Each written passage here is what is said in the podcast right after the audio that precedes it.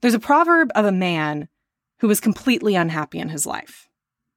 When he looked around at his job, he felt unmotivated and disheartened. When he looked at his house, he felt like it was not what he had wanted to build. It wasn't as good as the ones around him. When he looked at his wife, he didn't feel like he loved her anymore. He felt like she was constantly nagging him, that he didn't have the patience to deal with continuing in the relationship. And so he decided that he would seek a different life. He decided that he, the next morning, would wake up early before his wife arose, before people would be waiting for him at work, and he would start walking to find paradise. This man was a man of faith, so he believed that if he could walk far enough, he would finally get to the place of ultimate contentment and joy and satisfaction in life, where everything would be exciting and wonderful. So, as was his custom, he fell asleep that night, but before he did, he put his shoes in the direction that he wanted to head out the next morning so that all he had to do was stand up, slip on his shoes, and start walking. And so he did. He got up before everyone else, left still in the very dark of the morning, started walking towards paradise through the hot heat, the desert of where he lived. And he finally got to a place that following night where felt like a good place for him to lay his head down and go to sleep. And so, as was his custom, he laid down and he set his shoes towards the direction in which he knew he needed to continue heading tomorrow morning. Well, unbeknownst to him, in the middle of the night, God flipped his shoes turned his shoes around to where he didn't know it, but his shoes were actually going to be going back towards his home, his wife, his job. So the next morning he woke up, he got on his shoes, he started walking, and much to his amazement, after a long day of walking, he saw paradise. And paradise looked just like what he had left. He was so excited that now he had come into the promised land and that God had made it look exactly like he was used to. He came in, he saw people he knew, but now, now his mindset was different. He was bustling with joy. He was excited to see everyone because now he was in paradise. He saw his home, his home in paradise. And he saw how beautiful and wonderful it was, how it met every single need he had. He saw his wife and he was so excited that his wife in paradise was loving and making his favorite food and was excited to see him at the end of his day. And at the end of the day, he was so thrilled to be in paradise. And he was so thrilled that paradise had met all of his expectations. But in the reality of it, all that happened, all that shifted, was a change in his perspective. He actually ended up going back to the exact same place that he left. But in the middle of it, he chose to believe that it was paradise. And in that, God had even done a work in him where he believed he was going to paradise. God flipped those shoes so that he would take that mindset, that new mindset, in order to live his current life as if it were paradise. In today's episode, I speak with Dr. Pamela Hays, who is a multicultural psychologist, which is very fascinating in and of itself. But she has also done great work in understanding four keys to well being, one of which is reframing your perspective. I'm so excited for you to hear all of the great takeaways that I have for you at the end of this episode and all of the great nuggets of wisdom that Dr. Hays shares with us. Let's dive in to today's episode. Hey, my name is Kimberly Beam Holmes, and this is It Starts with Attraction, where we discuss how to become the most attractive that you can be physically, intellectually, emotionally, and spiritually, or as us insiders call it, the pies you can become more attractive to others and, most importantly, to yourself. We will teach you how. Let's dive in. If you've ever wanted to know what your attractiveness score is, then I have a free guide that you're going to want to go and download. Now, I'm going to tell you that this isn't going to be like those quizzes or surveys or tests that you see online that are like, how hot are you or how sexy are you? Because I think those end up making people feel worse about themselves at the end than ever before. This free attraction assessment guide that I have created is a no gimmicks, truthful, and honest representation of how you can assess yourself and see the areas of attraction that you feel most confident in and the areas of attraction where you need opportunity for growth. It's not going to be done in a way that makes you feel worse about yourself, but is going to give you real tools and tactics that you can begin to implement after you know which areas you should focus a little more on and which ones you're already slaying. You can go and get your free guide at itstartswithattraction.com. You'll see the opt in form in the lower right hand corner and it'll be emailed to you immediately. I can't wait to hear about your results and your scores and the way that you decide to make some changes in your life so that you can be the most attractive that you can be. Go and get your free guide at itstartswithattraction.com. Well, Dr. Hays, what first brought you into the field of psychology? Well, I didn't go into the field of psychology first, actually. I was much more interested in languages and cultures. Hmm.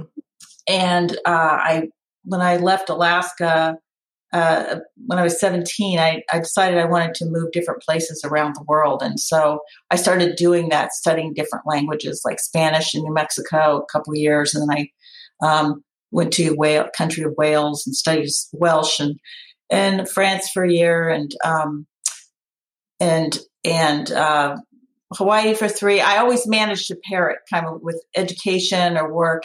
And along the way, uh, you know, I, I needed a job. I needed to be self supporting. So I'd always been interested in psychology and I wanted to be in a helping profession. Mm-hmm. So there was a program at the University of Hawaii which specialized in cross cultural psychology, clinical psychology, sort of looking at psychology in different cultures. And that was a great fit for me. So I went to school there and from there just continued on. And actually, my main field in psychology is multicultural psychology. I teach workshops on and write books on um, mm, multicultural relations and culturally responsive practice for therapists.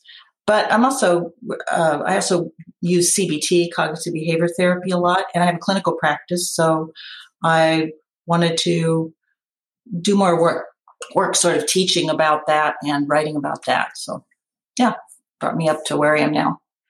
Now, when you say that you studied languages, does that mean that you would immerse yourself and learn how to speak those languages, or were you studying it from like a lexical point of view? What was that? What? No, I was studying from wanting to become fluent, but I didn't become fluent in much. I, I actually, when I was in France, I did be, I did become fluent French because I married a Tunisian man, and he oh Uh, when I was in Paris, we met in Paris, and he immigrated to the U.S. with me, and we we were married for 16 years. So I became fluent French, but I don't I don't use French much anymore. and now I'm studying Spanish. So going back to the Spanish, which was the first one, you know, back in, in New Mexico. Yeah. Did you find that Spanish was one of, well, you said you became fluent in French, but did you find that Spanish or French were easier to learn than Welsh or maybe some of the other languages? Yeah, because actually, um, my husband, my former husband was Arab, so I studied Arabic too and learned some oh Arabic living there. And yeah, and and so that's a big, that's like the greatest contrast. Is, yeah, you know, Arabic because because it's even read from right to left, and and the letters are different, so the letters don't match the sounds. You know, from an English speaker's perspective. So yeah, oh my gosh, Spanish and French are a piece of cake compared to that. They have to be. At least we use the same letters, even if it's pronounced a little differently. Same letters. that's so that's so fascinating. So you got back to Alaska, and now your day to day job is that you have a personal practice. Yes. Mm-hmm. Yes, I'm a clinical psychologist. I've been back about 20 years, and here and in Alaska, rural Alaska. And the first 10, I worked half time at the community health center, and then half time with the um, Kenaitze Tribes Dena'ina Wellness Center. And then these last 10 years, I've been in private practice. Do you see a lot of different cultures in your practice up there? You know, although Alaska is a lot more culturally diverse than people realize, uh, people who live outside Alaska, the area I live is not very diverse. The, the two largest population, the largest population is white, but there is a substantial Native population also, and there there's some Asian American people and Asian people and um, mm. African Americans. Yeah, but it's not as diverse as say Anchorage is as diverse, maybe even more diverse as the U.S. Uh, as a whole. I mean, I think it's like thirty five percent or more people of color, and then you know we have. Um, large LGBTQ population and other diverse groups, a mosque in, in Anchorage too, and uh, Buddhist temples. And, yeah. So there's a good mix of culture diversity and all of those things. Now, the book that you have written, well, you've written a couple, but I think there's a good bit of them that are more professional based, um, mm-hmm. textbook and things like that. But the the book that you've written, Creating Wellbeing Four Steps to a Happier and Healthier Life, what led you to want to write this book? The work with clients that I was doing. So I was trained primarily in cognitive behavior therapy, and I'm not a diehard CBT fan. You know, sometimes psychologists get into a particular theoretical mm-hmm. orientation, mm-hmm. and that's all they that's they think that's the living end. And but I do think it's a really nice framework for addressing problems and helping people build well being. It has a lot of concrete tools that people can use. And I wanted to put those tools in a book. I was teaching those to clients on a daily basis. And I just wanted to have something that I could refer people to for when they were done with therapy or people that don't want to do therapy, you know, that they could read and have it right there. Mm, that's so helpful and mm-hmm. an efficient use of your time as mm-hmm. well so the give us a sneak peek if you can. What are some or all of these four steps that we can start integrating to have a happier and healthier life? Well, in my research, I found that there were four main things that people seem to need or seem to be components of well being. The first one is what we call happiness. But when we talk about happiness, people often mean a couple different things. Mm-hmm. So, the first way of thinking of happiness when somebody asks you, Are you happy? is Are you experiencing positive emotion right now? So, if I were to ask you on a scale of zero to 10, how much positive emotion are you experiencing in this moment right now? You know, mm-hmm. you answer that. Do you want to answer it? Yeah, sure. I would say an eight. An eight. Okay. Mm-hmm. Uh, so, the other way people often mean it is when they say, Are you happy? Like are you satisfied with your life? Mm. which is more like a cognitive measure right? So mm. if you answered that what would you say on a scale of 0 to 10 6 yeah and that often happens. They often don't match for various reasons but one of the things that's helpful about this is that positive emotion is very hard to build directly. It's hard to say i'm going to be happy today be happy, be happy, and yeah. just feel happy, you know, when things are going on around you. But it is easier to, it's a little bit easier to build your life satisfaction because we can take specific steps and we can think particular ways, interpret things particular ways that help us feel more satisfied with our lives. And the more satisfied you are with your life, the more likelihood of positive emotion. Mm. So that's the first element, the happiness piece of well being. Hmm. The second component is health, physical and mental health, and those are very interactive. But they're not the same, that's not the same as disability. You can have a disability and still be very healthy. Um, but but health seems to be very important for, for well being. Hmm. The third component is social engagement, healthy social engagement, that people have loving, good, supportive relationships with a give and take too, giving as well as, you know, receiving. And then the fourth component is purpose, a sense of purpose, feeling like what we're doing in life or is meaningful, that who we are matters, that we matter to other people. So those those four things are key to well-being. Mm. Those are so good. Couple of questions. The so does a person follow this like a journey or is it something that's more cyclical in nature where it's constantly feeding each of those are feeding off of each other? I would say the latter. And the way I like to think of it is in terms of a path that we have two paths. So there's the path of well-being and there's the path, the other path, path of not so well-being. So we, I, I, like this saying, it's, it doesn't matter so much where you are now, but the direction you're pointed in. Hmm. So let's point ourselves in the direction in the, towards the path of well-being and then start to take steps in those four areas that will help us stay on the path of well-being. And this is where some of the tools come in. And sure, sometimes some things are going to knock us off the path, you know, like we may lose somebody we love and whew, you know, mm-hmm. really go down. But if we're still pointed in that direction and we still keep taking steps toward that, we'll get back on the path. Mm-hmm.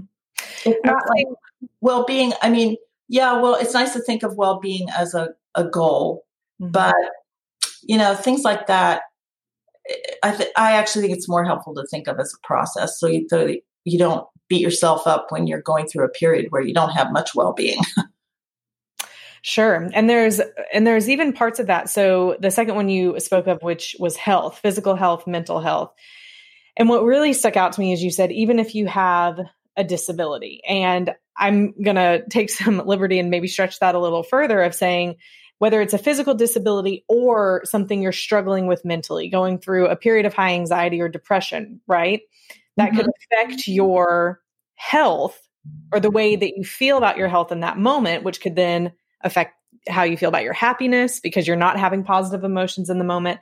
So, do you feel like of all four of those, that health piece could be one of the bigger obstacles for people to overcome or do you think each of them have their own set of obstacles that at any point could take people off the path? I think the latter. Yeah, well, you can see that these four areas overlap too, right? Absolutely. Yeah. So, yeah, I, I would say there are obstacles, there are things that happen, just happen to us that can pull us off the path in any of these areas. And then there are things we can uh, do or not do that take us off the path.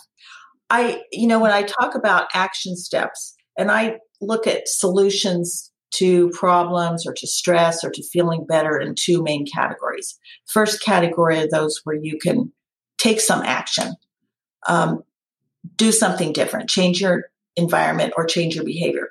The other set of solutions are those that you use when you can't take direct action. That can be like a disability or medical problem where you've done everything you can, or somebody else's behavior, like your partner or spouse's behavior. You can't directly change your partner.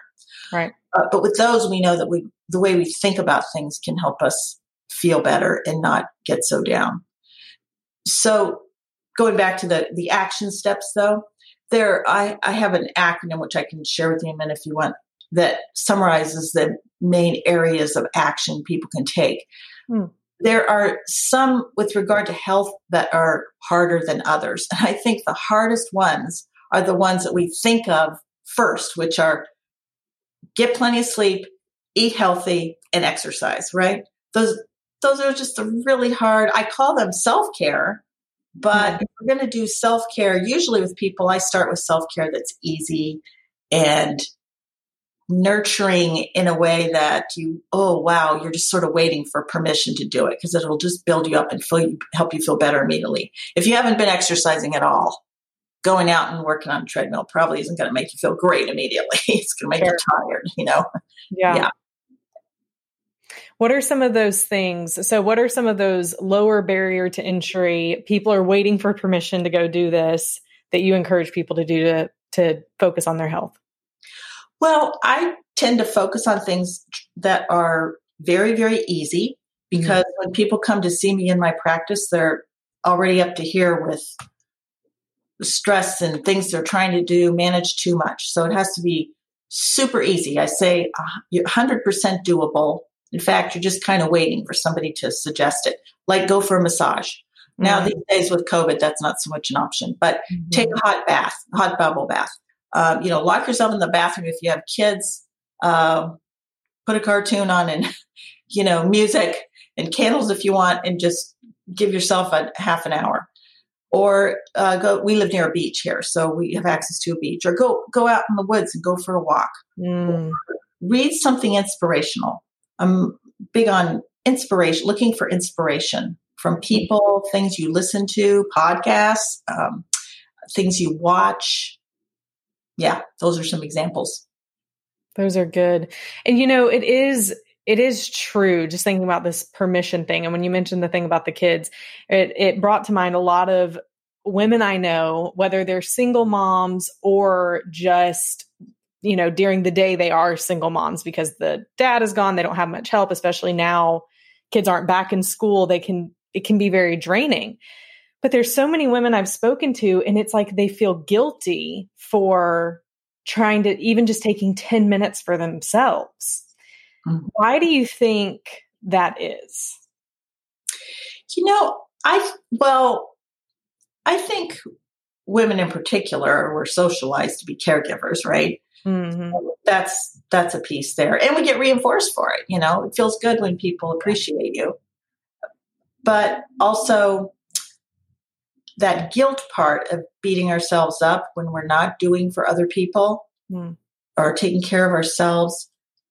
I think we're we all seem to just go toward the negative first. You know, um, we're I've, I've heard that explained as um, it's what was it as a saying like it's well anyway I'm spa- I'm spacing the the saying but but we do all tend to be hard on ourselves first and it's much more difficult to talk to ourselves in kind ways that are encouraging and supporting the way we do with the people we love. Mm-hmm. And and that brings up one of the tools that I use a lot in therapy with people. I, I use it on myself too, family and friends. I call it compassion voice.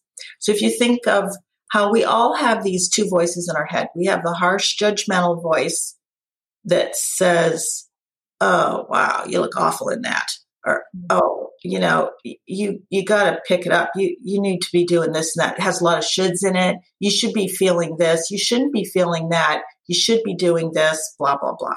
Really negative. And then there's this other voice that's a compassionate kind of voice that you use with your child when you're feeling full of love for your child or or your spouse or whoever, and you may not even like what they're doing, but if you're telling them that, it's in a way that's caring. So when you're in that, what I call that judgmental, harsh voice, there's no room for compassion. And judgmental voice is not just about making judgments because we have to make judgments every day, right? We have to decide what's healthy, what's helpful, and so on. But judgmental voice introduces this superiority thing. Uh, if it's towards others, it's I'm smarter than you, I'm better than you, I know more. But if it's towards ourself, it's you're a lo- I'm a loser. I'll never measure up. Blah blah blah. When we're in compassion voice, there's no judgmentalism. It's just a caring kind of thing. So I hope people build this compassion voice toward themselves and also toward others. Like if mm-hmm. a person's really irritated, frustrated with their family member or someone they work with, I have tools for that too, like how to help yourself grow your compassion voice. Hmm. What is one of the ways people can start doing that? Well, one way I pull from uh, Buddhist Buddhism is the concept of looking for suffering. When we see another person's suffering or know another person's suffering, it tends to open up compassion in us and caring. Even if even if the person irritates us. You know, if somebody's getting on your nerves and then you find out that they just, someone they just love died, or they're suffering from a chronic disease or something like that, it does just sort of open something up in our hearts mm-hmm. that we feel more connected to them. And I go back to this saying of the Dalai Lama it's the greatest source of human unhappiness is disconnection from one another. I like to flip it and say the greatest source of human happiness is connection with one another. Mm. And especially with our partners, when we feel connected, oh, it's the wonder, it's the most wonderful feeling. We can handle disagreements, we can handle conflicts, all sorts of things if we just feel loved by the other person and accepted. So what so one of the ways to grow compassion voice toward others is is looking for the other person's suffering. And I can give you um, an example of this. I, I was seeing this young woman who she had a supervisor who would come and stand over her when she was doing her written work and he would just stand there and criticize her and and she was young you know he was older and more experienced and she just had so much distress related to, to this so i was teaching her this and we were trying to one of the ways to get at a person's suffering is if you know them really well. You can often know how they how they suffer. But with her, when I asked her questions about this guy, she didn't know enough about him to even know like if he had a partner, if he if he'd been divorced, if he mm-hmm. had kids or whatever. Mm-hmm. So I told her, well, you know, when I was in training, I had this there, I had this supervisor who did the same thing. I would be sitting and he would come stand over me and you know, I asked him if he wanted to have a seat. No, no, he wanted to stand and kind of critical and stuff. And so I decided in my head that he must have hemorrhoids. And I, when he came in, I would say, okay, his hemorrhoids are acting up, you know? So then it, it just gave me a chuckle. And she just thought this was hilarious. So she used it with her supervisor. So, you know, if it's all in your own head, it doesn't have to be true. Right. But just yeah. loosen you up and be more open to the person than, you know, go ahead. right.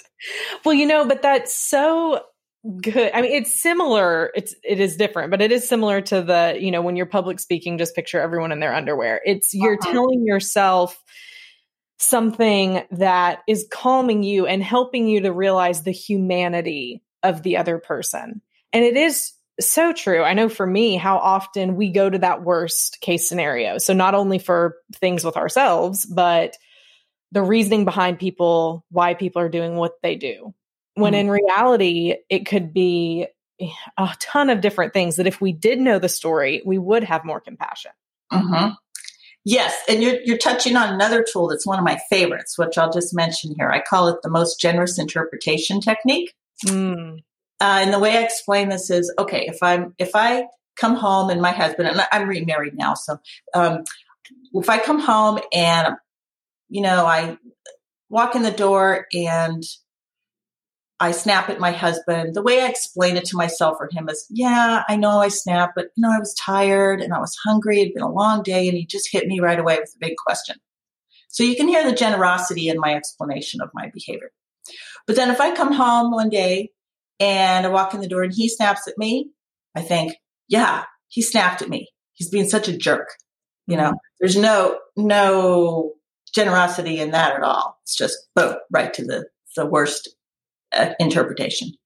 So the idea is to look for that generosity in your explanation of other people's behaviors too. Hmm. I love that, and it's something that at least I don't believe it necessarily gets easier, but it gets easier to be aware of it. Mm-hmm. So I I don't I mean I've been so I've been married for 10 years and I teach people about relationship stuff, right? I have my master's in psych- psychology, I'm getting my PhD right now. And but I still don't have all this right.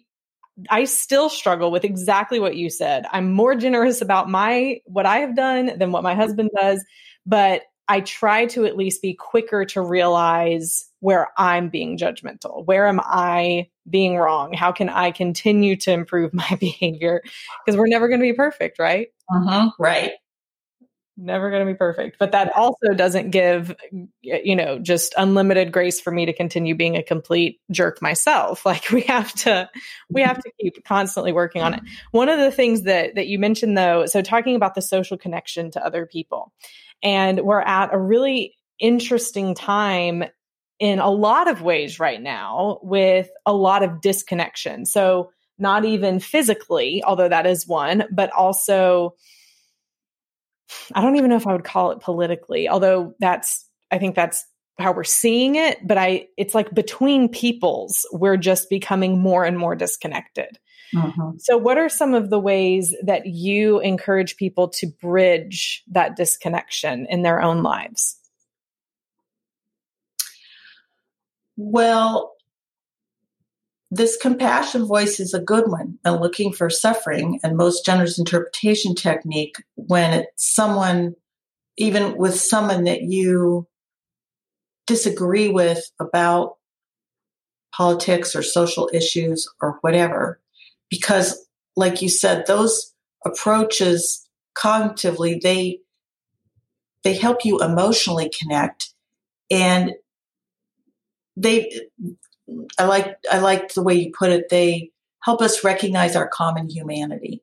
Mm-hmm. That even though we have these differences, there's nobody that we're completely in agreement with anyway. Even our partner's spouses. Mm-hmm. We, yeah, and so at some point we decide, okay, this level of difference is tolerable.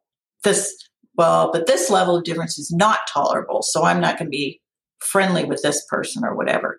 One thing I live, one thing I like about being back in a small town, because for the first 20 years of my adult life, I lived in major big cities. Um, and now these last 20, I've been back in the small town. One thing I do like about small towns is I think people are more inclined to keep connections with each other, even when there's disagreement around political social issues. Hmm.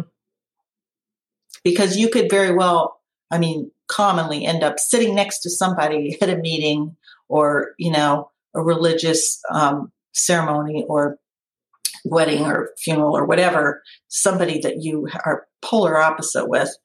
But, um, you know, you want to get along. Hmm. Yeah. It just it makes me think of even just the way society has evolved the past several decades into where we really are able to it's not like what you just said like the small towns they they're less and less common and even if they are there people might work away from it or you know be working from home and not getting out in the environment much and so when you think about how we were created to be as humans living in society in a community if we were always seeing the same people, like we would need to figure out how to get along mm-hmm. in order for just, I mean, for just basic human survival, you'd have to figure out how to get along. Mm-hmm. And that, since that's no longer a need for us to survive, how disconnected I'm just processing all I'm processing all of this as you're talking and it's like it makes so much sense and it's combining so many things that I've been reading and thinking about lately. Um, and makes me miss. I've talked so many times, my husband and I have talked to each other about how we miss, we both grew up in the 90s. Before there was internet in every home, before, you know, text messaging or even cell, like I remember beepers. And so it's like, gosh, I wish my kids could grow up in that. I wish mm. my kids could grow up in a world where they knew what it was like to not have a phone all the time near you they knew mm. what a dial tone sounded like, like all these things. It makes you miss it makes you miss some of the simpler times. You know, it's ironic though that at a time when there is this feeling of such disconnection, at the same time there's incredible connection. Mm. you know, with say for example, I see somebody in my practice who has a problem uh, whether it's a medical or psychological or whatever, that's the only person I've ever seen with that issue. I can just go online or they can go online. They probably already have by the time they come to see me and find a chat group of people with that problem or mm. in that situation. So in that sense, it's, yeah, it's, we are more connected too. Yeah. And we are very, very dependent in some ways now um, on well, I don't know if this is more so in a small town or not. In a small town, you have to learn how to do things that because you can't find an expert that knows how to do it. you know, in a more urban area, there's somebody you can pay that knows how to do that. You know. Where you live in Alaska, do you how like if you were to fly to where I live in Tennessee and then you were to fly home, how would you get home? Is there a is there an airport right where you are? Do you have to take a boat? There, no, I'm not in a village where I. Okay. Uh, yeah, there there are a lot of villages where you can only get in by plane or um, or boat, but I'm on a road system, so I'm 150 miles from Anchorage. So, okay. we, but, but typically we would before COVID, we would fly the half hour flight from our town to Anchorage, mm. have a couple hour layover, then fly from Anchorage to Seattle, and then mostly, you know, Seattle to Hawaii or anywhere in the U.S. Yeah, mm. 48. Yeah, long haul. yeah, I used yeah. to teach workshops around the country, and it would, yeah, and plus you have the four hour time change too, so it's it it's a pretty big thing. And then with COVID now, nobody's doing that anymore, so it's all on.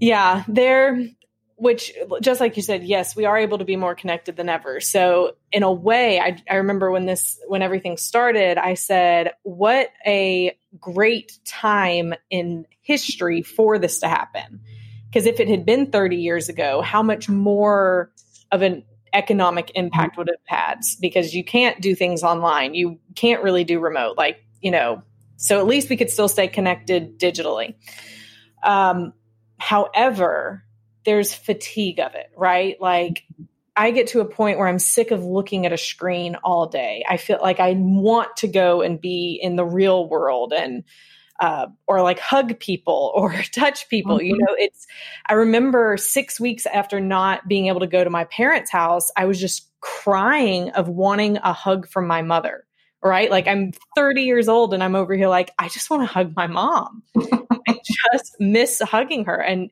I realized so many things I had taken for granted. And so, how do you recommend people like move where we are now? Like, what are some tools that people could use to not get fatigued, to still stay connected, um, and to be really intentional about the relationships that they're making? Mm-hmm. Well, I do this in my daily life because when I f- first moved back here, uh, we did have internet, but I was used to my relationships, my friendships being connected to my work. And here I was sort of on my own work wise. Um, and I mean, there, there are a couple other psychologists, but it wasn't like so easy. It wasn't very easy for me to meet people with common interests. So I've cultivated relationships in, in nearby, t- in Anchorage and Homer, which is a smaller town down a few miles away, 80 miles away. And I had, now I have a few friends here as well. But um, the kind of things I would do is, well, stay in touch via email and now text messaging. Um, and I have a couple younger friends that are really good at this that I've kind of learned from that, you know, that just will text a thing of, um, hi, thinking of you, you know, and uh, th- this one friend lives in Anchorage, and I, like you, I grew up before text. That would never occur to me to just, well, you don't send a card in the mail very often saying thinking of you. But that's another way too. You know, is now post office mail is this totally special thing if you get a card from somebody. So I send cards too. Um, I I keep notes about people I don't see very often that I feel really they're really special to me when I'm with them. Oh, I just love being with them. But well, like there's some people I only see at the at a convention that I go to. I used to go used to go to once a year, you know. And then this year when they held the well, you but you're you're in psychology, your field. It was the American Psychological Association. So this year, you know, they had their convention all online, uh, and so right before the convention, I sent emails to some people that I would have seen at the convention that I only see once a year. And I said, Oh, I'm going to miss seeing you. And I updated them about my life. And, and oh, then they responded and told me about what was going on with them. Yeah. The other thing I do is I uh, write an annual holiday letter. It's a funny letter, not, not like we traveled here, we traveled there. And, you know, just about my family and close friends here and what we're doing and, and to send that out. So, um, little ways like that. I have now that some of us are comfortable with cooking for each other. Uh, you know, I'll bake muffins and take them to a friend. Not not everybody's comfortable with that, and um, you know, little things like that. Yeah, being mindful, right? Yes. Uh huh. Yeah. Yeah. When I first moved away, I you know I was really young. I was seventeen, and by the time I was eighteen, I was living overseas, and one of the things I did in my head when I was so lonely, and at the time my family was kind of breaking apart, I, in my head, would make this map of the different places I'd lived. And I would have little like star things next to people I cared about in that mental map that I had. Mm. And I hmm. view that mental map of the people in these different places that I felt loved me. And I that's so sweet. I love that. I love that. well, if you send out your, which I'm sure you will, your holiday one this year, you could talk about all the places you traveled. You traveled to your bathroom, to your kitchen. yeah, that's great. your backyard. Maybe I'll do that. Like, look at all the places we went. It's just yeah. a map. that's a great idea. I think I will do that you, you, totally should. Well, Dr. Hays, uh, where can people get your book, connect with you, or uh, learn more about what you do? Well, I have a website, uh, www.drpamelahays.com. And my last name, Hays, doesn't have an E in it. So it's just uh, D R P A M E L A H A Y S dot com. And if you're a therapist, I have uh, all my books on there that you know people are interested in those. And then the book creating well-being that's available on you know uh, you can get it from the publisher american psychological association or you can get it from from amazon or any place that sells books bookstores. Yeah. Yeah. And what a great accessible tool for people to be able to use of understanding things that they can do um, to actually begin to make difference in their lives and move towards closing that gap, right? Closing the gap between the happiness they want to feel and the happiness they currently feel.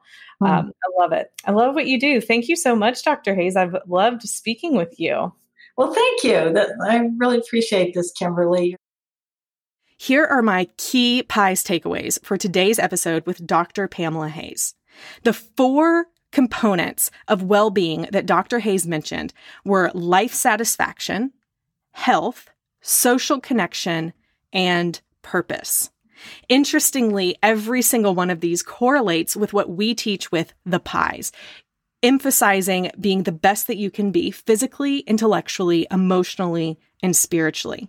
With your health, having that self care and doing small things in order to move forward every single day is so key in being able to really focus on all these other components as well. With life satisfaction, asking yourself, where is it that I am happy in life? And where is it that I need to change my perspective or my actions to become happy in life? When we think of social connection, how can I connect more with the people in me? How can I really increase that emotional attraction of mine as I'm creating relationships that nourish and encourage me?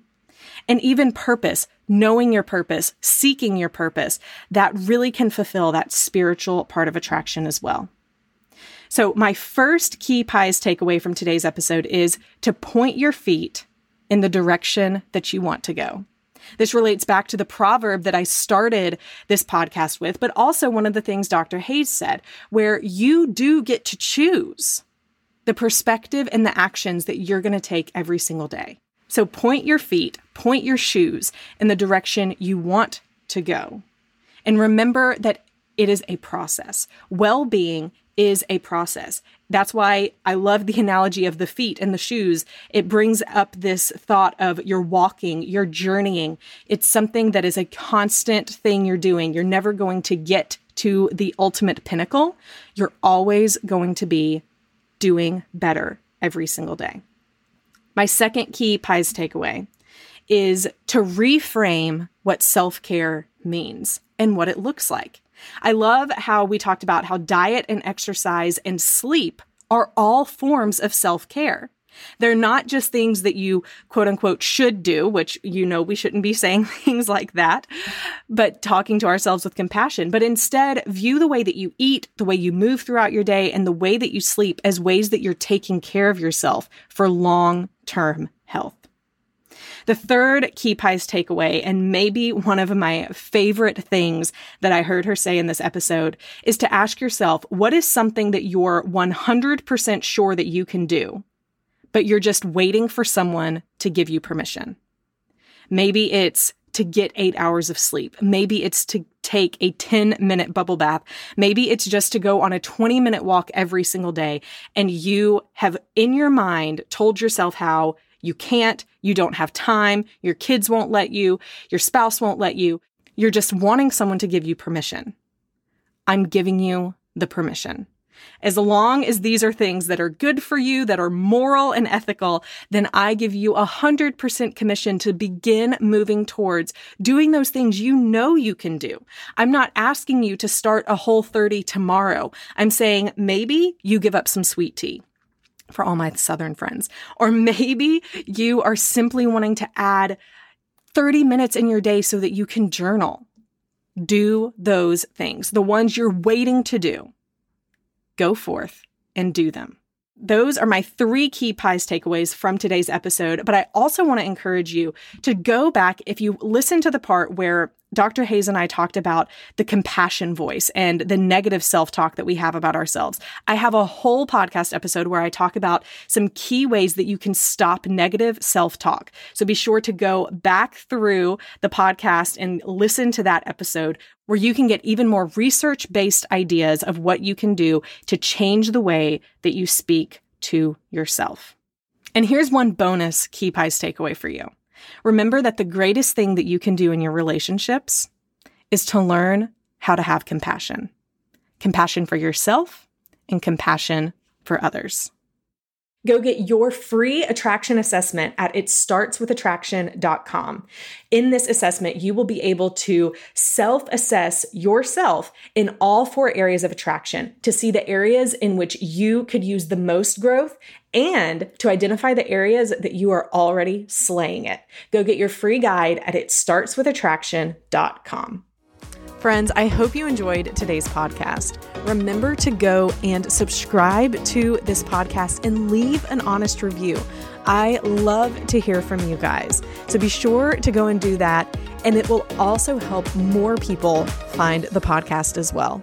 You can always find out more information by going to itstartswithattraction.com for show notes, for updates, and to join the email list so that every Friday you can get an encouraging email that specifically tells you what you can do to work on your pies so that you can become the best that you can be physically, intellectually, emotionally, and spiritually.